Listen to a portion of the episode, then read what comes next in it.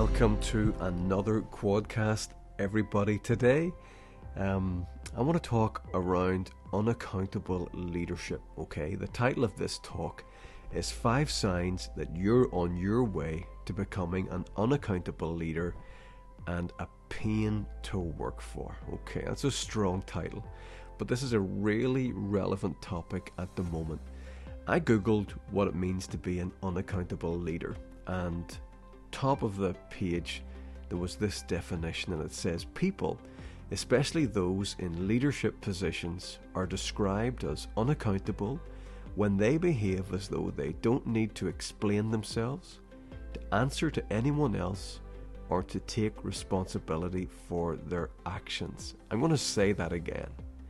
People, especially those in leadership positions, are described as unaccountable when they behave as though they don't need to explain themselves, answer to anyone else, or take responsibility for their actions. Now, it's bad enough when colleagues, people that you and I work with, feel to be held accountable or to hold themselves accountable. You know the type.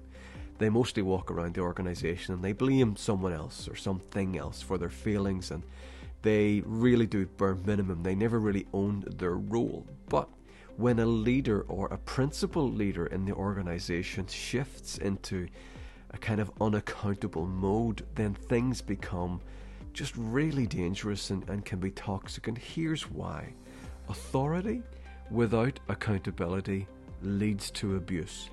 And let me say this always. Always. Authority without accountability leads to abuse. We've all seen a river without a bank, and a flood comes along, and it's just a mess. And so accountability for me is, is the is the banks of the river that steers a gift, that steers a journey, that steers a destiny.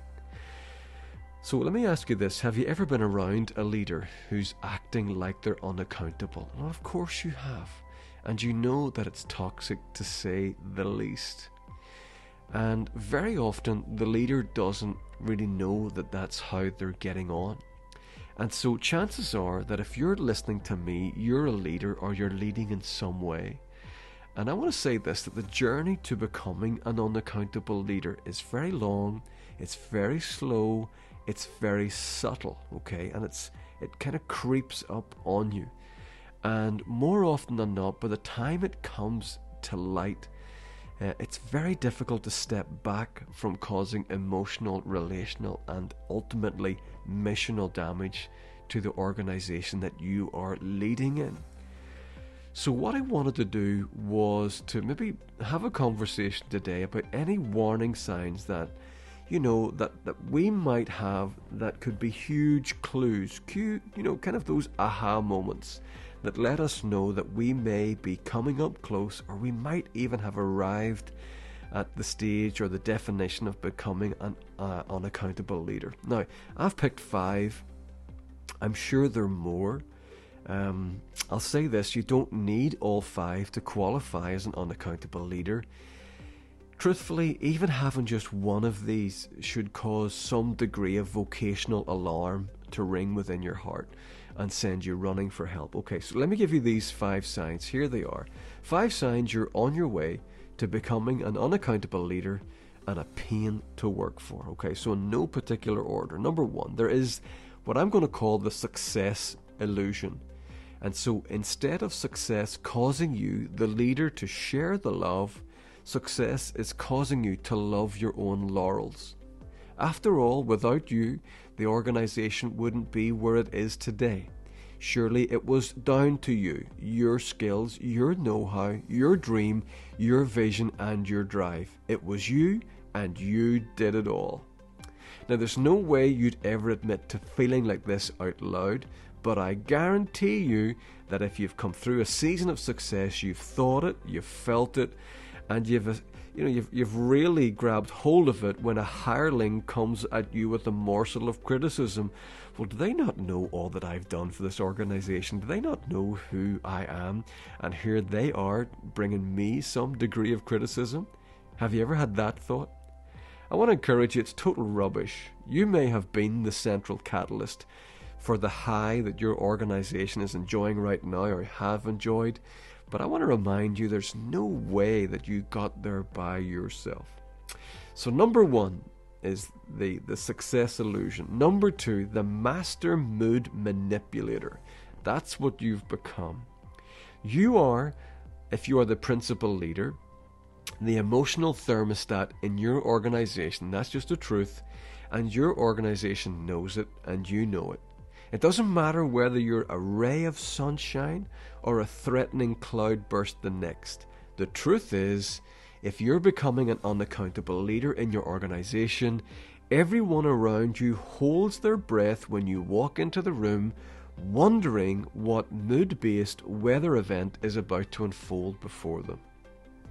At first, you didn't notice, but then you started to notice that staff, and particularly staff seated at their desks, would stop talking or they would hunch up their shoulders as you drew near or walked up behind them. Then it dawned on you my mood or my presence changes things. And somewhere in the you know the less accessible parts of your nature, you know where the selfish parts of all of us live, you kind of like the power.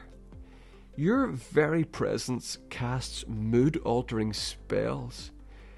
And, you know, it feels good that people are a little bit afraid of you. You kind of like that part, don't you?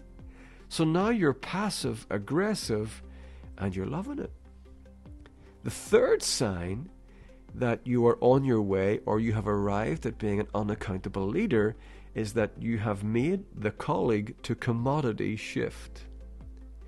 So they began as the team you'd take a bullet for, but now they're the team you want to put a bullet in. Now, that's really harsh. I get that. I can hear myself say it. That, that that's kind of harsh. But it adequately conveys the point I'm trying to make. Somewhere along the missional journey of your organization, the people you work with have now become the people who work for you.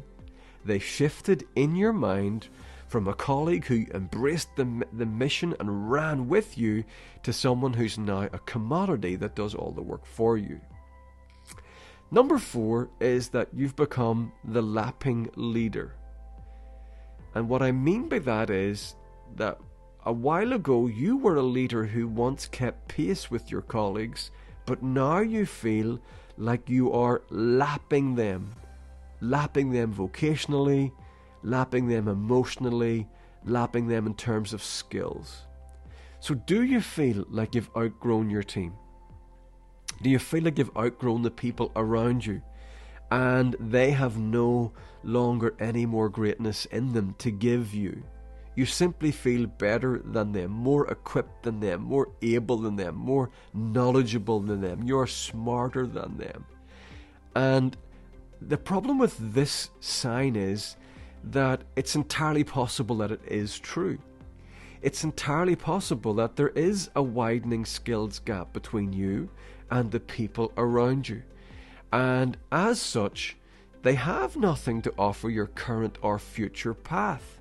But the way we respond to this reality, and if we respond to this well, with peace, and with honour, it will determine whether or not you will become an unaccountable leader and a pain to work for or not.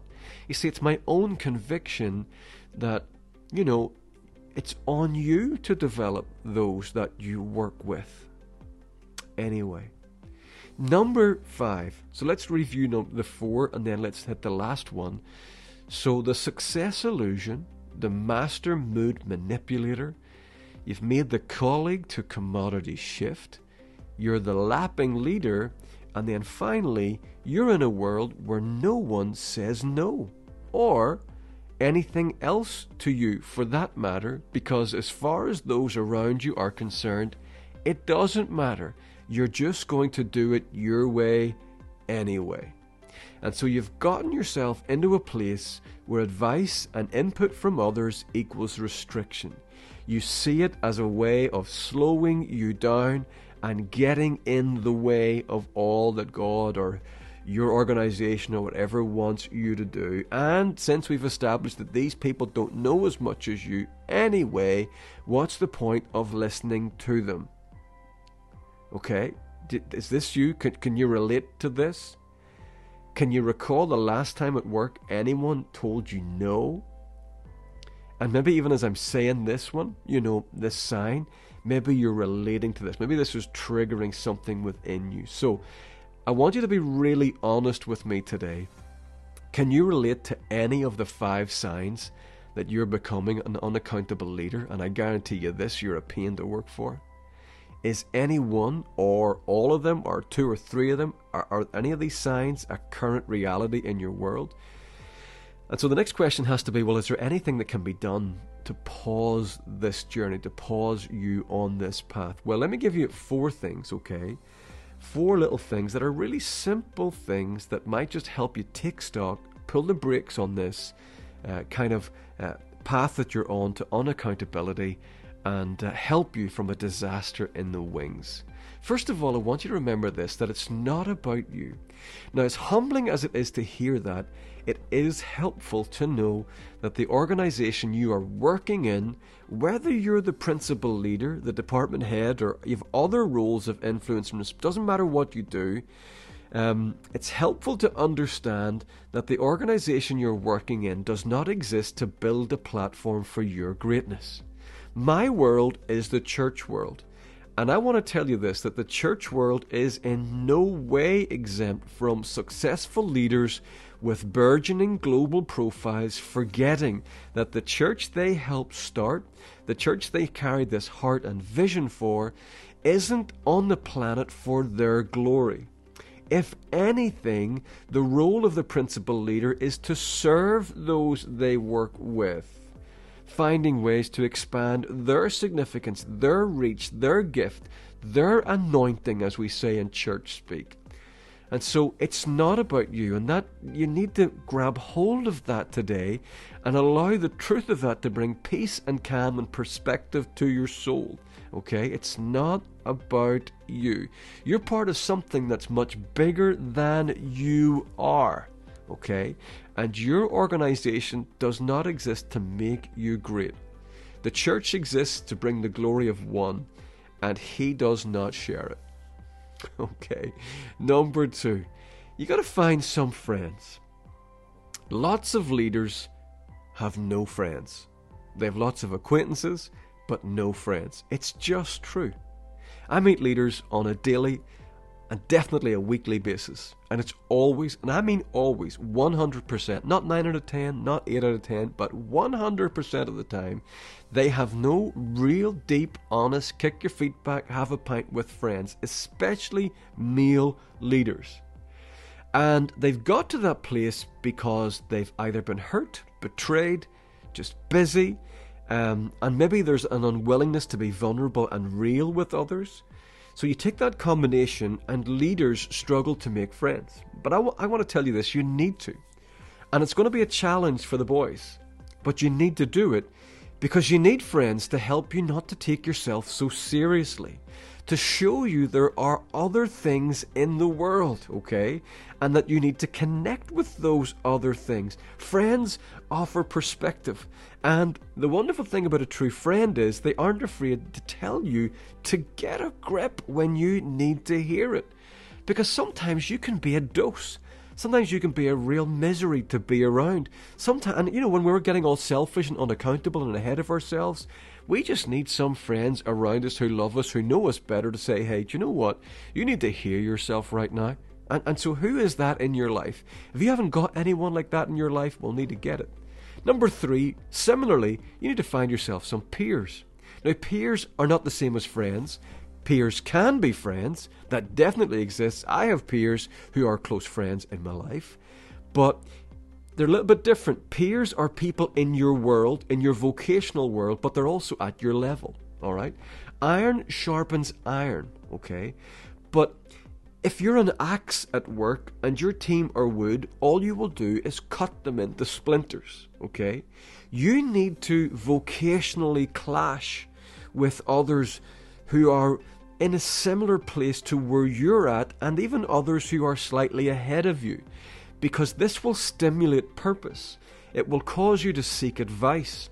It will encourage you to swap stories of where you're at. It'll cause you to grow.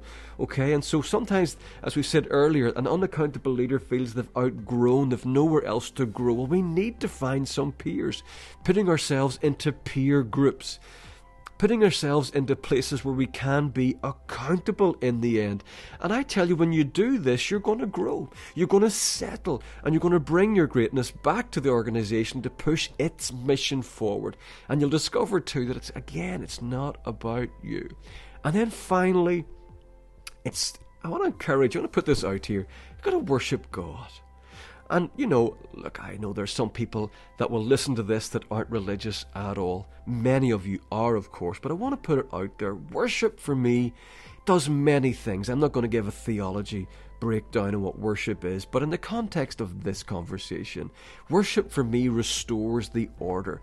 Worship reminds me that He is up there and I am down here, that He is grand and I'm not so much.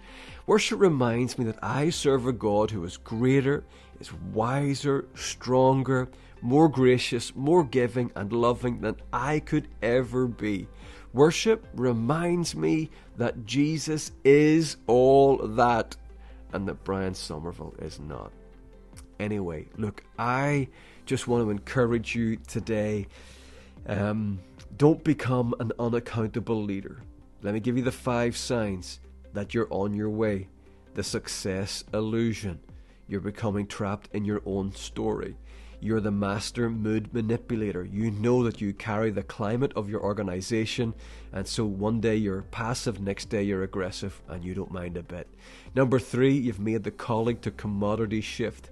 The people you worked for and with in the early days are now getting on your nerves, and they now work for you and that's the only way you look at them. Now, number four, you're the lapping leader. You're out lapping, you're out pacing in terms of skill set, the people you work with, and it's frustrating you. Why take their advice when you're so much better?